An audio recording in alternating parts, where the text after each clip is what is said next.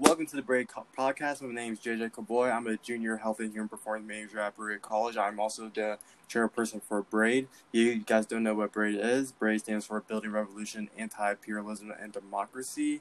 And today I have Ashley um, back on the podcast and um, Devin. You might have remembered uh, him from episode three, uh, and uh, now he's we're actually back. I'm actually glad that he's actually back. So welcome again, Devin, and you, I'll let you guys do your intros. Okay. I'm Ashley Hunter. I'm a psychology and African and African American studies major at Berea College. I am in candidacy for the Party for Socialism and Liberation. Then I'm also in Braid and Socialist of Berea. And I'm Devin Santos. I'm a prospective psychology major. I'm the secretary for uh, Socialists of Berea. I'm in Braid. And uh, just here to cause some trouble. Yeah, and if you guys um, don't know, make sure you tap into our earlier podcast as well, and you can find us on Facebook. Most of um, any Braid events and that sort of thing is going to come through um, me, Ashley, Tyrell, um, and Devin, as, as well as Socials of Berea as well. So tap in on Socials of Berea's uh, um, Instagram, um, which is just Socials of Berea and let's get to it. So we're in the midst of a whole, the, the potential of a re- revolution. As you guys know, as of almost two weeks, national uprisings have, have surfaced um, throughout the United States. I want to start out with our conversation with this. A state that refuses to provide basic necessities, PPE, food, rent and mortgage relief, and pretty much all the supplies needed for a pandemic. For a pandemic, a state that refuses to do those things, but can fund and enact violence domestically and abroad, should not have, should not even deserve the right to exist. Even in the midst of a pandemic, in the midst of these revolts, this is due to the centuries and generations of colonized, specifically Africans in the United States ranging from slavery and, and genocide of indigenous people to um, black codes during the Reconstruction era to Jim Crow laws and mass incarceration in the states. This is all the culmination of those things. You see um, major American cities burned and looted and a full out revolt, even on top of a pandemic. And for me, a another quote that just rings in my mind from uh, Kwame Ture. I'm in his Berkeley speech in 1966. This country is a nation of thieves. It's stolen everything it has, beginning with black people. The U.S. aren't justified in resistance as a police force any longer. I do not want to be a part of the American Pie. The American Pie means raping South Africa, beating Vietnam, beating South America, raping the Philippines, raping every country you've been into. I don't want any of your blood money. I don't want to be a part of that system. We must question whether or not we want this country to continue being the wealthiest country in the world at the price of raping everyone else. That's where the, the midst of where we are. Even with these uprisings, you've seen the increased police force literally the police are literally making the point of protesters by protesting by police brutality by enacting more police brutality. Right. For example, in Columbus, Sarah Grossman died um, in Columbus, Ohio, due to um, tear gas that was enacted on it. That was enacted on her and fellow her fellow protesters. And it was initially reported that like she has asthma, but according to her sister, like that wasn't the case. And she literally just graduated from Ohio State and even as of Friday, I believe there's 30 plus people killed by police um, since these uprisings. And we've seen viral videos in the United States of police just enacting state violence. For example, in Seattle, police officer literally maced a nine year old child, a little girl. Mm. And the person that, that ended up recording, his name is um, Evan Faricha. He was literally arrested just from filming that and it, literally reminds me of um, the person I can't remember his name now, unfortunately. Um, that filmed Eric Garner that's still in prison for that, and the amount of violence from the correctional officers that were really trying to kill him. Literally tried to poison his food and try to do everything they can to to torture him to kill him. But he's um, set to be released um, in the middle of July. Most of y'all, if you already know, um, video in in Buffalo, a police officer, uh, a police officer shoving a 75 year old older Mm, white I've seen that one making the rounds. yeah. And Yeah. yeah, and literally like all 57 officers from Buffalo PD's emergency uh, resource team, they all resigned in solidarity with those officers um, that pushed um, the old person down, literally like bleeding and cracking his skull. He's literally bleeding out, and they left him there while they continued to terrorize the rest of the protesters. And we've seen white vigilantes get away with murder. Um, the police pretty much like detain them and then send them off free for either attempting or actually killing protesters, specifically black folks. So, example, Timmy Keith Moore, um, he ran over um, protester, black protester, um, Robert Forbes in Bakersfield, California, and PBD refused to arrest him and even protected him from protesters. If you guys don't know specifically about Bakersfield PD, they're notorious for like being a hotbed for white, supremacists and neo Nazis. And in 2015, um, they killed the most people per capita than any other county in the United States. And police also shot Sean Monterrosa. He was a 22 year old uh, shot by Vallejo uh, Police Department. He literally got shot five times, literally on his knees with his hands up. He got sh- shot through, um, cop literally shot through his police car. And if uh, VPD sounds familiar, I think it was back in 2019. There was that shot 20 year old um, Willie McCoy just because he was sleeping in his car. Like 55 bullets in 3.3, 3.5 seconds. Just imagine 55 bullets just for sleeping in your car. And even one officer that was there um, shot in their case earlier that year for sh- for shooting an unarmed person fleeing from a bicycle, literally going away from him. And I know this list is super long. Like I just want to talk about two specific ones in particular. So Brandon McCord, um, you might have, you might have remembered his name because he's the one who had like a crossbow in um, Salt Lake City to shoot at protesters, and like literally, like a post game interview, he pretty much like lied at the event that happened, saying that um, two black men attacked him for saying all lives matter. But this man literally had a whole crossbow and like a sea full of um, white people start beating his ass Right. and yeah, and in Omaha, um, James Scurlock, he's a um, 22 year old um, protester. He was literally killed by a notorious white supremacist and Trump supporter, Jake Gardner. Excuse me, Jake Gardner, and he is um, the owner of, of, of the Hive, which is a bar um, in um, Omaha, Nebraska. Literally, the police took Gardner into custody, but they pressed no charges at all. And he literally went on his Facebook, excuse me, bless you, and literally they let him go. He literally like mocked and laughed, laughed at the whole incident in his Facebook, and he's like known in the area as like a known racist and transphobe and things like that. So, what's to say here? Like, I just named off like a myriad of um, cases that have happened within the past two weeks, and even Trump's comments, um, considering um, Antifa or most people know as anti-fascist as a terrorist organization, even though Antifa is not really a organization at all. It's a tactic. It literally means anti-fascist. So it kind of shows how the U.S. is a fascist state and literally just admitting it. And um, Attorney General William Barr, he instructed all uh, 56 regional joint terrorism task forces to search out and apprehend quote unquote Antifa leaders nationwide. So what does that mean? to that? Everybody. It means that yeah. Anyone yeah, against the state. Everyone who's like out protesting. Yeah, exactly. Any grassroots organizers nationwide means pretty much any communist or left leftist organizer nationwide, they're going to be subjected to police raids excuse me, police raids and pretty much up for investigation.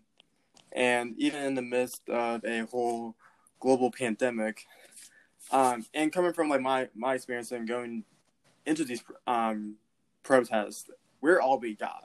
Like I, I see people like filling out water, um, getting like food out, um, the mutual aid efforts that happen in Indianapolis as well as nationwide. Yeah, you see that camaraderie, like in the midst of all of this, and even like bring out masks and hand sanitizer, like it really shows that we're all we got. And the fact that I saw more solidarity with my fellow protesters than the fucking U.S. government when it comes to this pandemic, like shows that like a state, like I said before, like a state that refuses um, to like bring the actual necessities, like in the midst of a pandemic, should not exist.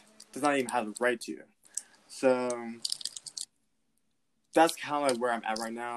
Um, so I want to let um, Ashley and then Devin to kind of like comment your thoughts within the past two weeks. Okay, um, I just want to bring up the topic of police propaganda because I know you mentioned the 75 year old who the Buffalo police officers pushed until his head was cracked open. But just 24 hours before that, those same police officers were kneeling with protesters.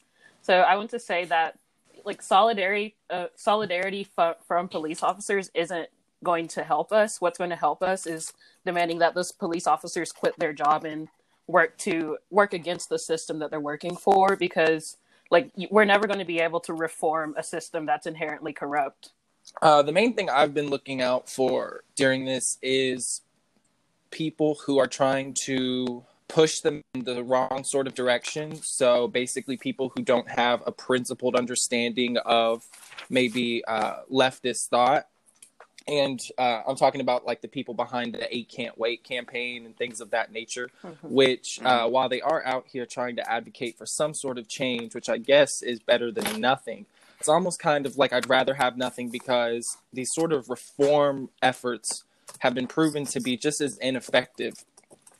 Um, and so I've really been on the lookout, whether it's on my social media or in the news, of getting rid of people that are pushing for reform efforts and unfollowing them and getting them out of my social circle because I only want to be following people who are advocating for the most, you know, uh, extreme sorts of change, like abolitionist change. And uh, I saw today uh, there was this movement in response to the Eight Can't Wait uh, campaign called Eight to Abolition. And so hmm. it's mm-hmm. literally was genius. So it's designed exactly like the Eight Can't Wait campaign, down to what it looks like in the graphics and the infographics. But instead of these sort of um, toothless reforms that the Eight Can't Wait uh, campaign tried to push, like harm reduction or um, things like that, or I mean, like uh, chokeholds uh, to ban chokeholds that are required de-escalation things like that. It's um, actually advocating for defunding the police or investing in community self governance or demilitarizing communities. And so, um, my I, I, think it's I think it's really cool. I'm gonna push it today. I'm gonna push it, um, you know, for the for as long as I can. Uh, and yeah, so that's all to say. The main thing is just being on the lookout for people that are you know gutting revolutionary momentum at any at any step calling them out making other people aware trying to radicalize the people that i have in my own social circles online or otherwise them to really internalize these politics and move them further left so that way these sort of conversations are happening after this uh, after the hashtags go away and after people start returning to their um, quote unquote normal daily lives which i've already kind of noticed a little bit like in the way that people are at least posting online. Mm-hmm. They're less political. It's more about their daily lives or things they're going. And I understand that we're human beings and we're still living, and like obviously we should have chances to we have we should have chances to do those sorts of things. Um, but I think that the focus is starting to shift, and it, it's really disappointing to see because.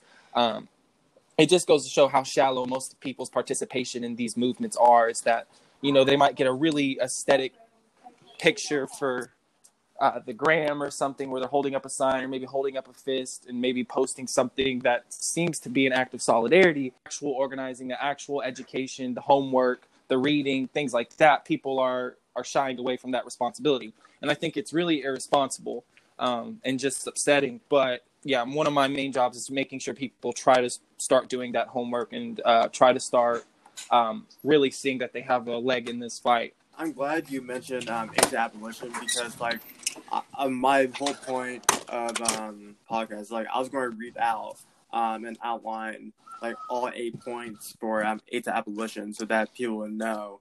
And also in the show notes, um, I'll adding um, not only the website to AIDS abolition, but also um, other resources for people to um, stay tapped in and just like steer people the right way of um, to people in the right way in terms of like political education and Right. things like that. And there's a lot out there. There's a lot of resources Yeah. out there. Um, I've seen a remarkable sharing of free online books and co- collated resources all in one Google Docs. I know uh, Ashley led the charge on creating like a sort of, um, you know, one for Spreadsheet. Yeah. Black so even yeah. even you Yeah. kind of had your hand in that so all across you know the internet there's people trying to kind of push these sort of uh, resource sharing efforts and to try to make it very accessible and easy uh, to do these things. And of course it, it matters whether or not people engage with them and hopefully they are but inspiring at least for me to see so much solidarity across you know so much of solid solidarity across the digital spaces that i navigate and seeing how so many people are trying to get the word out I want to talk about um, AIDS abolition kind of like later in the podcast, but I want to go specifically to the point you made about performative activism because that's like the one thing that was really starting to piss me off. Um, pretty much throughout all this is because I saw a lot of people, specifically um, people not only from like my hometown, but also in Berea as well. They're like, you know, posting like, oh, Blackout Tuesday, or like, right didn't really say anything until like that should happen. And, White liberals. Like, yeah, pretty much like, yeah, that whole that. Ugh. Like, I don't even know where to begin because it, it was just so maddening, like, for me because as like someone who's like consistently in that work and you know seeing like certain people um like within like their good efforts um trying to post things like oh how to be an ally and this and that but even themselves i know like Right. they're not really about it or like to me it's like really performative and you even see like people like praising a lot of like these celebrities and corporations for actually saying something knowing damn well like it's just a business Mhm. move um for them to say something because like at the time you know we saw target being looted in minneapolis. People kind of forgot that that target specifically like they were refusing to give any like medical supplies or any milk like to like help um, as far as like the protesting and that sort of thing. And um, they deserve to get looted um, because they were refusing to do all that and and plus they were like funding the police and do you guys end up seeing like that uh, woman who was in the wheelchair trying to like just like stab black protesters who Oh, trying to dang. get in target and she got hit with I saw it, yeah. It's- yeah something that else. was just ooh Love yeah, that. was- yeah. Like people, I don't know. Like to all the people that are like de- like defending these corporations and pretty much like saying, "Oh, looting is wrong," blah blah blah. Why can't everything be peaceful and everything? It's like, no, you're just like the way that these folks like see the looting and everything knows that um, it's such a that they see these corporations and see like this land as an extension of their whiteness or their extension to Right. their proximity to whiteness and like even like Malcolm X talked about like revolution has always been about land and reclaiming that land back. So like so like those people like claiming trying to be self-righteous and talking about like oh like this should always be peaceful and everything blah blah blah. Like first of all writing is a very writing and looting is a justifiable um, means of protesting, especially like this in this country. Like we're literally founded on looting. The land of which all of us are standing on right now is Right. a result of looting.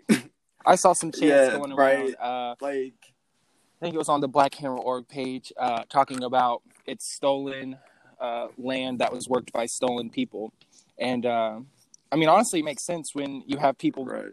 who are upset and stuff like that, and they try to talk about it in this language of criminality. Um, but you know, Angela Davis, she said once, you know, like we really have to investigate what is it, what does it mean in the United States to be criminal or to be a criminal. Um, and in a lot of ways, using the language of Right. criminality and law and order is a way to um, that a lot of people in general. I'm not saying just white people, because you know I've seen a lot of black people do this too, or anyone.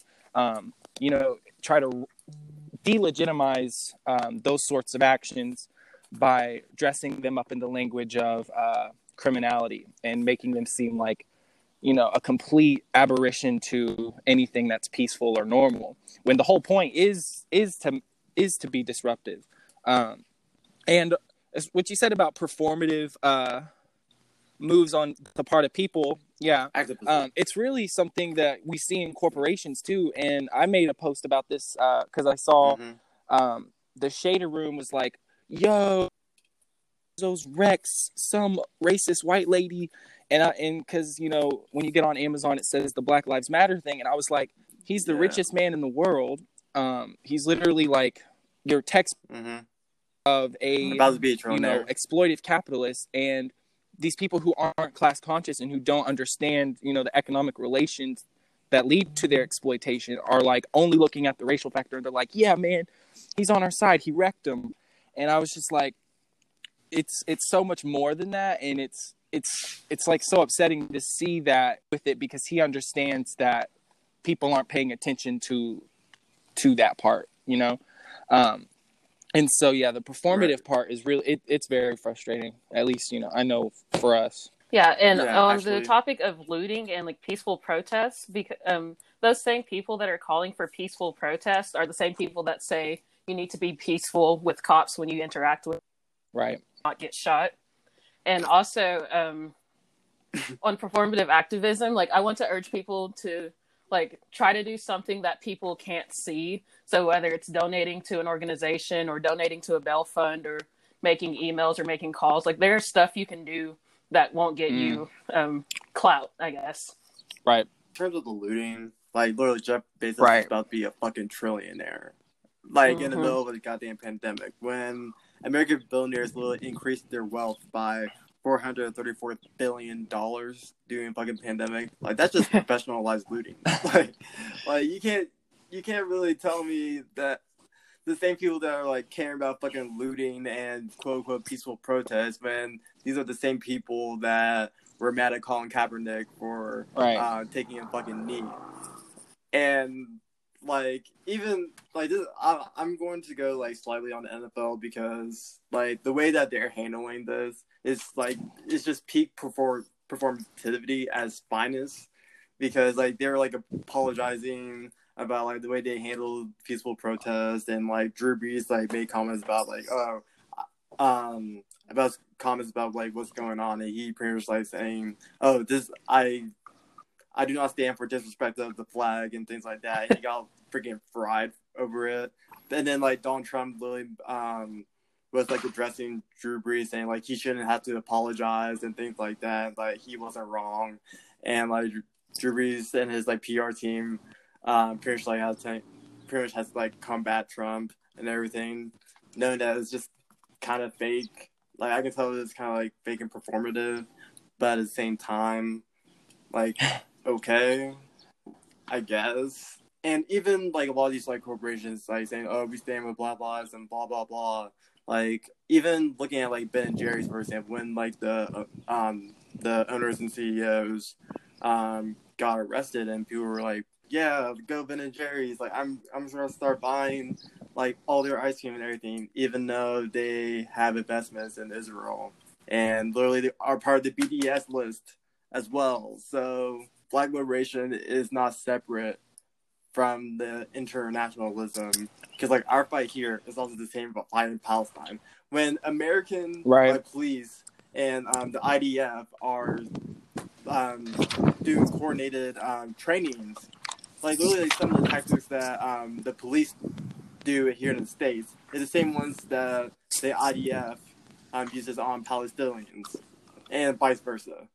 And even like like to the comment of like the propaganda of like um, cops like dancing with protesters and um, dancing with protesters, kneeling with them and, and them, yeah, like kneeling and like trying to have like these passion speeches from police chiefs. Like this is all a counterinsurgency exactly. tactic. Like even like even talking to some like military folks, like back in Afghanistan and Iraq, um, what they will do is like teach like the Macarena to like some like the young Afghanis or like the very people that are designed to you know crush right. them their very oh, countries okay. as a counterinsurgency is saying like, "Oh, this is not that mm. bad." Like, right.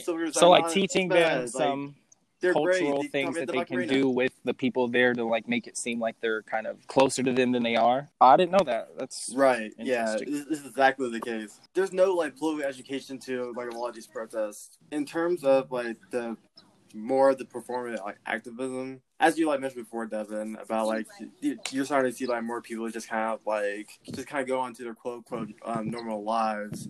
Yeah, like they will post like a couple of things where we like, oh, that's my activism for today, but I don't have that luxury of just you know pushing that to the side. Like to me, that'd be morally irreprehensible for me to just you know push everything to the side, act like everything is normal, even though around us like this whole fucking country in crisis. You know. For me, um, and it's been crazy because yeah, like even, I feel like uh. Sorry. I just feel like sometimes I'll stop and think, and I'm like, am I doing too much? Like, am I drowning these people in this stuff? And I'm like, but then I have this other moment, and I'm like, oh well, you know, like if they really have a problem with it, you know, it's not that hard to unfollow or anything like that. So for me, it's really important to make sure that you know constantly keep pushing out this sort of urgency. Um, and I also just want to say, just because I didn't get to that, I really liked what you said, Ashley, about try to do things that people don't see. Right. I thought that I don't know for some reason I was that that hit and I think a, a lot of especially with um, social media it's it's it's so much about the aesthetic and the spectacle. Um, so I, I think that's a really good message to push is like try to do more things that people might not necessarily see because those are things really impactful this is the perfect time to get yourself educated, especially in more radical left politics. And like we even like see it in um we see it like in the process that we've been into as well as nationwide. Um, people are trying like to use the tactics of like Hong Kong protesters to help here in the states, and I need to like push back on that notion because the Hong Kong protesters, their cause is literally like CIA backed, and when people and some of these tactics would not work in the United States because the police would shoot like pointing lasers at officers and putting bricks in certain um, alignments so that police can't run through them. Like because the difference is like Chinese police are not a militarized force as compared to like in the states, and plus like what like these Hong Kong protesters are literally fighting for the British to come back, or like have like Donald Trump, for example. Um, they literally were begging President Trump to like intervene in Hong Kong, and literally were putting mm-hmm. British colonial flags, which comes from a very right wing reactionary um, stance. And even I remember whenever LeBron James he made um, a comment about how there's a owner like in the NBA just calling for like for freedom for Hong Kong, like not knowing like the facts or anything like that. And that's what LeBron was talking about. Is like thinking like maybe it's just like shut mouth and not make stuff based on misinformation. And literally, some of the Hong Kong protesters were had like racist eulogies like against LeBron and were literally like spewing like racist remarks against him and things like that. And yet, like some people, which with good intention, I get some of the tactics, but at the same time, like we should be like Comparing. careful of who should be looking at. But yeah, exactly, because like the conditions are totally different, and you're really supporting a whole. And it really comes down to so, understanding the class character like, too. Like if if you don't understand the class character of the people that are part of the protests and and if you don't understand how it's different from you know the class character of you know the colonized uh, people here in the United States, then you really you will make that assumption that they're similar because aesthetically they do look similar. But um, that's really the importance of that political education, especially. Um, just something I'm going to keep stressing is that you need to have that. You need that so you can make those differentiations, and so you can, even though the fighting looks the same, it's not the same because they're fighting for different things. And then in the case, you know, of this one in particular, Hong Kong for Western style bourgeois democracy, and then for here, complete abolition of you know police and this and a lot of harmful state forces. So completely different motives. So even though they look the same, that doesn't necessarily mean that we're in solidarity with each other. Uh, and the whole Le- LeBron thing is particularly funny to me because I did read articles that was like he did he might he might not have done it from like a political like a principled political stance, but mainly because of Space Jam 2's coming out and China's got a huge market and he doesn't want to like mess with his uh, money and like he doesn't want to make it seem like he's anti-China because of that. Um, but regardless, you can see how intense of a backlash there was from people in the United States against him, but also in Hong Kong, um, very uh, racist uh, characterizations of LeBron James because just because he dared to even say that. Uh, so yeah, it's it's really interesting. I think my position on it is that we can take we can we can internalize the images we see with like maybe the bricks in the roads. We can take these tactics, but we need to make sure we push back against uh, any sort of comparison or any sort of uh, commentary that says that we're in solidarity with the people in Hong Kong because it's it's simply not the case. Um, and like I said, with people sharing resources, one of them is like this card that people make, and it's a this Black Lives Matter card, and it's got all these different links. One of the I Stand with Hong Kong link. So even within parts of you know the Black Lives Matter uh, movement, there's some sort of uh, lack of understanding about that. Um, and I don't think it's overall you know the most important issue right now. Um, but like I do think it's something that we should be weary about just going forward. Yeah, I wanted to say like we right. need international solidarity, but not with uh, movements that are backed by the U.S. So, for example, we can support Palestine or Cuba and Venezuela, just not Hong Kong.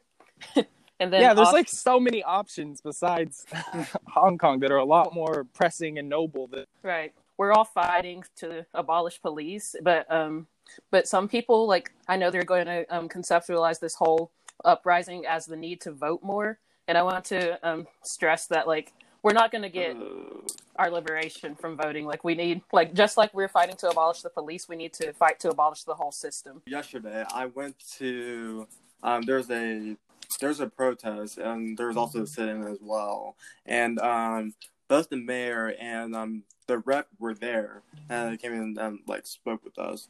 And I spoke with like the um, protesters, and it felt like the most performative protest ever in my life because literally like people were like by songs. That felt like a cookout atmosphere and just felt like they just wanted a photo op.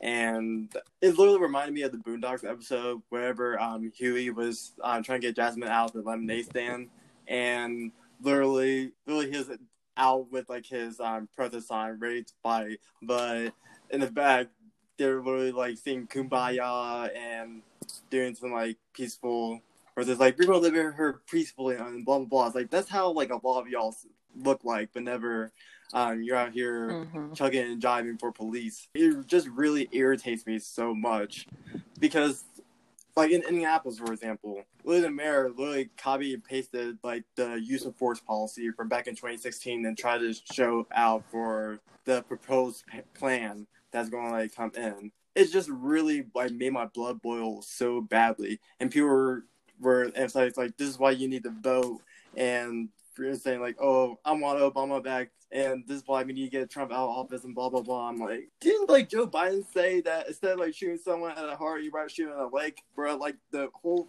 federal femoral artery that's like you can easily bleed out and die that way too. So like this is like the two options that we fucking have. Like because I don't I really don't get it from like most of these folks like telling people like vote, get Trump out of office, and blah blah blah. And I heard someone say like you need to like vote police out. I was like, I mean, if unless you're talking about like sheriffs and police chiefs, I mean, you can't necessarily you know vote out police. I never felt more angry ever in my life. I was just so fucking pissed. And even in DC, whenever um, the mayor decided to rename a street Black Lives Matter Plaza and literally have the street paint, painted with Black Lives Matter, even though um, she was um playing. I forgot her name. I think it's Muriel Bowser. I think. Yeah, Muriel Bowser.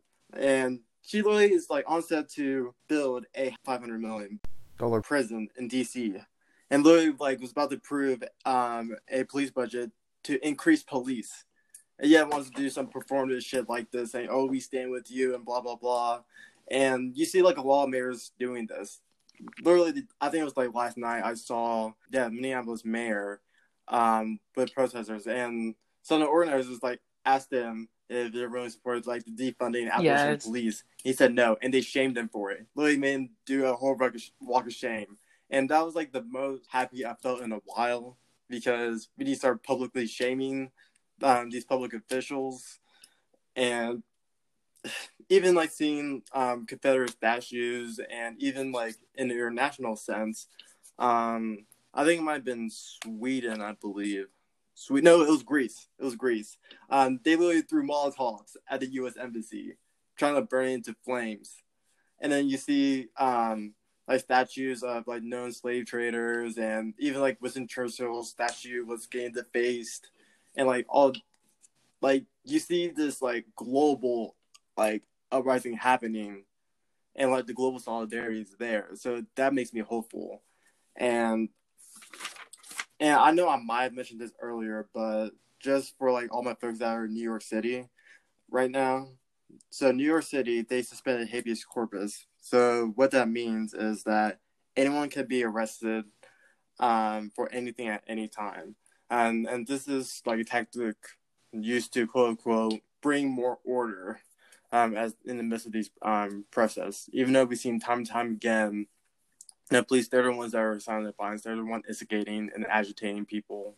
Same with a lot of these white vigilantes as well. No one is safe out here. Like, no one is going to be protected. There's no such thing as constitutional rights um, for anyone, especially organizers, like, against this fascist state. So, like, just as, like, my sliding plea for everyone to stay safe and act accordingly and make sure like if you're going to protest like make sure either just leave your phone out and or if you decide to like film or like take pictures take pictures of the police or the damn guard to protect your fellow uh, protesters and organizers. And like i said before we all we got. And even in the midst of um, police fires if you end up getting arrested make sure like you yell out your name and uh, so that some of your fellow pros can um hear it. And just don't talk to police only ask for a lawyer. And make sure that you written like an important number with a sharpie um in your arm or um an arm or a leg or anything that which you can see. And yeah that's why I have to um yeah like those are all good tips especially because um going to protest like they're bringing in like the military and um, the national guard like we need to stay safe more than anything.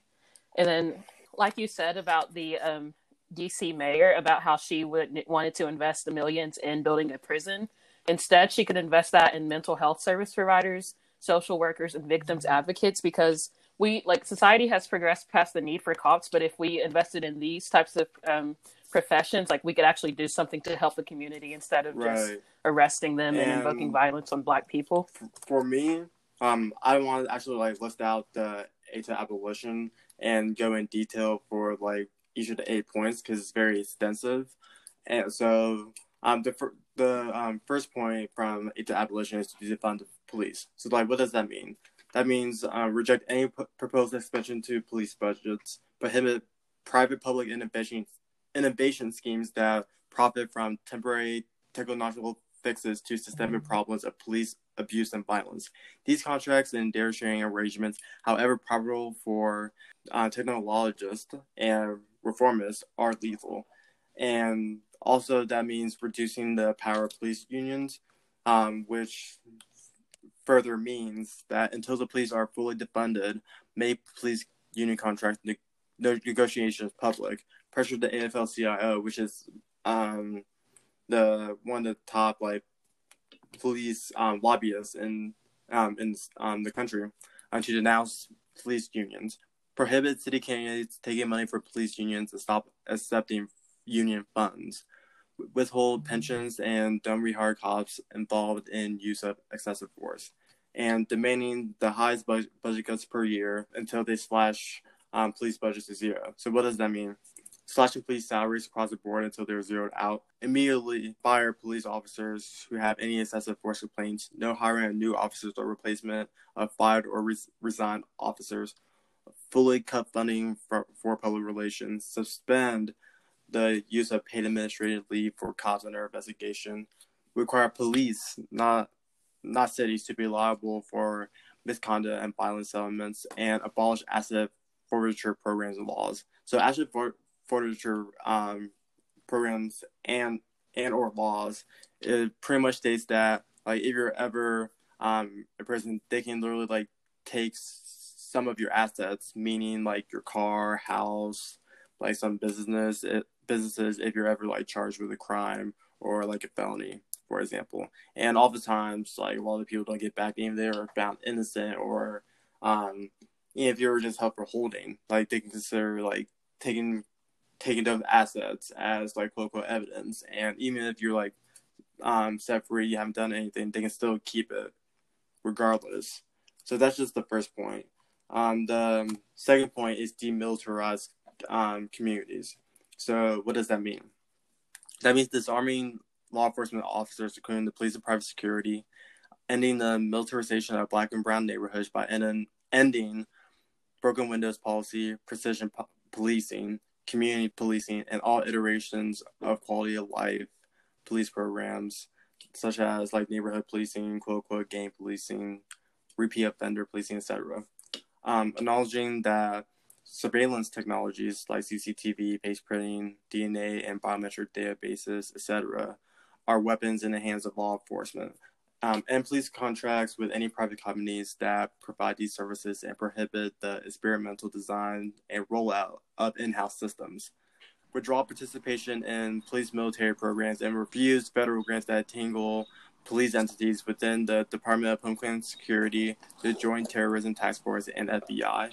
Prohibit training exchanges between U.S. law enforcement and global military and police entities, such as the IDF, as I have mentioned. These relationships circulate deadly techniques and technologies, exporting the American model of like racist policing worldwide, and repealing all laws that hide, excuse, or enable police misconduct.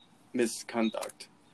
And number three is the removal of police from schools. Remove police from both public and private schools, and calling on universities to dissolve relationships with police departments. Prohibit police departments from using city contracts with universities to do IRB exempt data analysis, and geographic and community profiling, human computer interaction studies, and predictive analytics.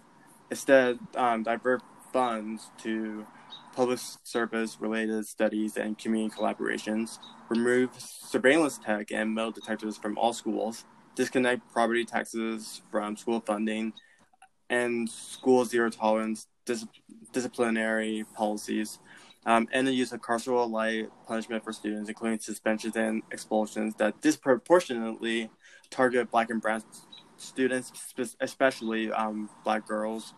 Um, urge states to repeal truancy laws and prohibit the surveillance of black and brown students by their teachers, counselors, and school officials through programs that criminalize students and exploit relationships of trust with school officials, including countering violent extremism slash targeted violence and terrorism prevention. Number four, um, free people from jail, jails and prisons. So how does that, what does that mean? What does that entail? So that means the permanent, the closing local jails permanently, grant clemency to criminalized survivors, um, pressure state legislatures to end mandatory arrest laws to that lead to the criminalization of survivors of gender violence, reject alternatives to incarceration that are carceral in nature, including problem-solving courts and electronic monitoring and corrective uh, restorative justice programs, reducing jail germ by reducing arrest, cut funding to prosecutor offices and pretrial detention and civil commitment, release all people held pretrial and on parole violations, make all communication to and from prisoners free, um, and immigration detention and family separation and let our undocumented community members come home, which means not only the end of ICE, but also um, ending data and resource sharing with ICE. Number five, repeal laws that criminalize survival. What does that mean? Repeal local ordinances that criminalize people involved in sex trades, drug trades, and street economies.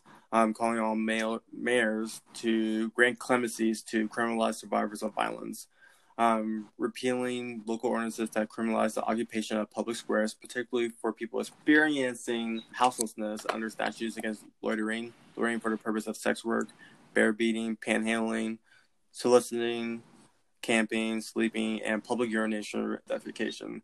Refusal to deploy police wherever they are contracted in relation to the above. Repeal statutes that criminalize survivors of gender violence, including mandatory arrest and failure to protect laws on the road uh, to complete decriminalization, immediately decriminalize all misdemeanor offenses, which currently account for 80% of total court dockets, and all fines and fees associated with the criminal legal process, including ticketing, cash bail, court costs, and parole and probation fees. Number six, investing in community self governance. So what does that entail? That means promoting neighborhood councils that representative bodies within municipal decision making, access community needs, and investment in community-based resources, including groups for tenant unions to local shop owners and street vendors, prioritizing those from marginal groups. Investing in community-based public safety approaches, including non-cultural violent violence prevention and intervention programs, and skills based education on bystander intervention, consent boundaries, and healthy relationships. Number seven, provide safe housing for everyone. So, what does that entail? Um, cancel rent without burden of repayment during COVID 19. Um, repurpose empty buildings, houses, apartments, and hotels to house people experiencing houselessness. Prohibit evictions, provide unequivocal support and resources to refugee and asylum seeking communities, allow community benefits agreements to be a community governed means of urban planning, making public housing accessible to everyone, repealing discriminatory laws barring people from accessing resources based on income, race, gender, sexuality, immigration status, or history of incarceration. Support and promote the existence of community land trust for Black and historically displaced communities. Ensure that survivors of gender violence have access to alternative housing options in the event that their primary housing becomes unsafe. Provide non coercive housing options for young people experiencing abuse or family rejection of their queer or trans identities. Number eight is invest in care, not cops. So, what does that mean exactly? Allocate city funding towards healthcare infrastructure, including non coercive mental health care, wellness resources, neighborhood based trauma centers, non coercive drug and alcohol treatment programming, peer support networks, and training for healthcare professionals. Make these services available for free to low income residents. Adopt a care non cost model. Invest in teachers and counselors, universal child care, and support for all family structures. Free public transportation and the use of property taxes to determine school funding. Install safe and sanitary, gender inclusive public restrooms ensure investment in community-based food banks, grocery cooperatives, gardens, and farms, ensure free and more extensive public transport, especially serving marginalized and lower income communities, and invest in youth programs that promote learning, safety, and community care. So that's exactly what um, abolition means. It's a complete like investment in the community and not just a outside occupying force um, that we know as like cops in prisons um, and detention centers. So I want to hear you guys' um, thoughts like on like the whole eight points. Well, hear, like I um, said, uh, when I mentioned that. it at first, I just I love it, and I'm glad that um, the people who organized it, which I think they're credited when you go to the website, you can see all of their Instagram tags and the work that they've done. But um, I'm just really uh, thankful that they did this because when I did see the first, the eight can't wait, I did feel a little bit discouraged. Um, but instead of just seeing complaints and stuff, um, people on the internet literally uh, rallied together and basically put out something that I can stand behind.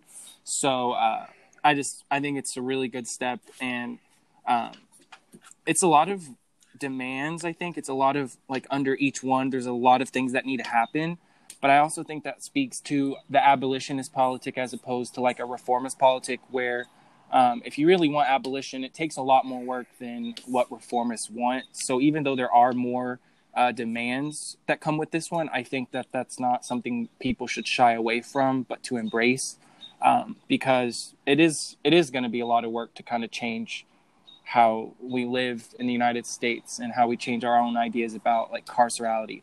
So uh, yeah, I'm just thankful for it, and I hope that more people. I hope it gets shared everywhere, and that you know people really start embracing it as well. Although there are a lot of demands, there's this is completely feasible. So, for example, it says like provide safe housing for everyone and um, invest in community self governance. Like people would say, like, where do you get the money from? But we take the money, like we defund the cops and use the money for actual resources that benefit the Black community. And then also for people that are still like reserved or not sure about um, abolition in general and they go on the reform route, like just think that um, just think of abolition like the abolition of slavery. Like no one was asking for slavery reform. Like that you can't reform a system again that is made to um, oppress us because just like slavery, um, policing enacts violence against black people to protect white supremacist capitalism. I actually do have the names of the um, contributors um, to them. Uh, I'll just say their names, but I'll also put in a link to um, 8toabolition.com um, so that um, any, anyone that's currently listening can look through the website and these um, demands um, individually. So, um, with that being said, um, so many of the contributors include um, Mon or Prata, um, Leah Raven, Denema Amuchi. And just for re- reference, I might be butchering um, their names, so I apologize in heavy advance. Um, Reina um, Sultan, um, Kay uh, Gambini. Uh, I feel so terrible. Um, Abini uh, Celtine uh, Hamid, uh, Micah Herskin, Herskine, and Debrica Purnell, um, Eli um, Duro, and um, um, Rachel Kuro. So those were the contributors um, to um, Eight to Abolition. And also to um, talk about Campaign Zero's um, Can't Wait. A lot of these reforms have been tried in other police departments, and they proved like they do not work at all. And for example, like in Indianapolis, like IMPD um, is the largest police force that doesn't have body cams, and we've seen like throughout um, other police departments that even with the installment of body cams, like there's it's still ineffective. It doesn't really do anything.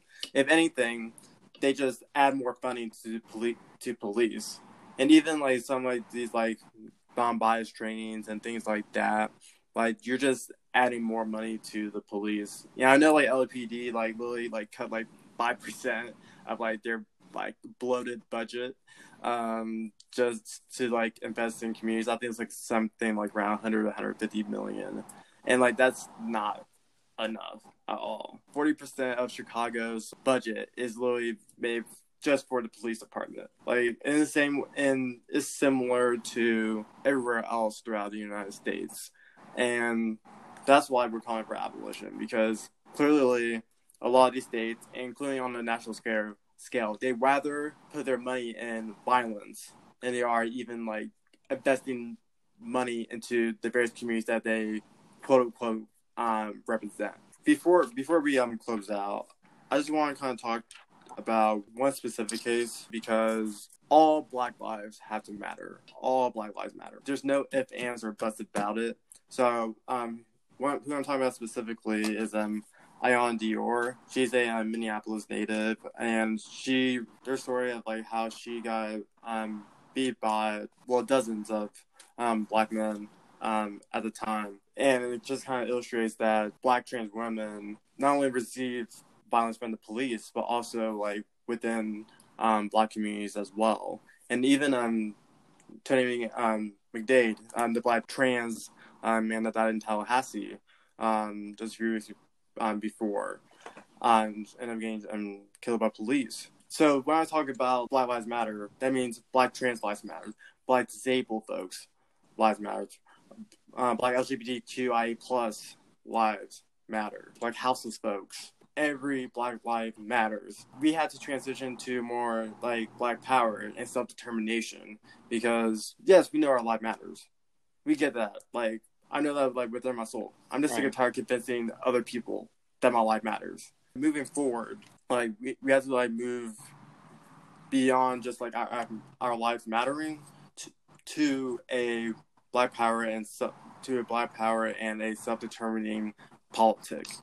And even like with that being said, that means also being in solidarity um, with um, our folks in Palestine and Syria, and then um, the fellow people in the Philippines, and just like global solidarity. If we're going to like keep sustaining this energy, and just like dispel all these like reformist and performative, and like calling it out, and even like calling out not only like the fuck ups of our public officials, but even in our interpersonal lives like calling out xenophobia, calling out um, racism and things like that, and also like knowing that um, other other issues affect um, Black and African lives.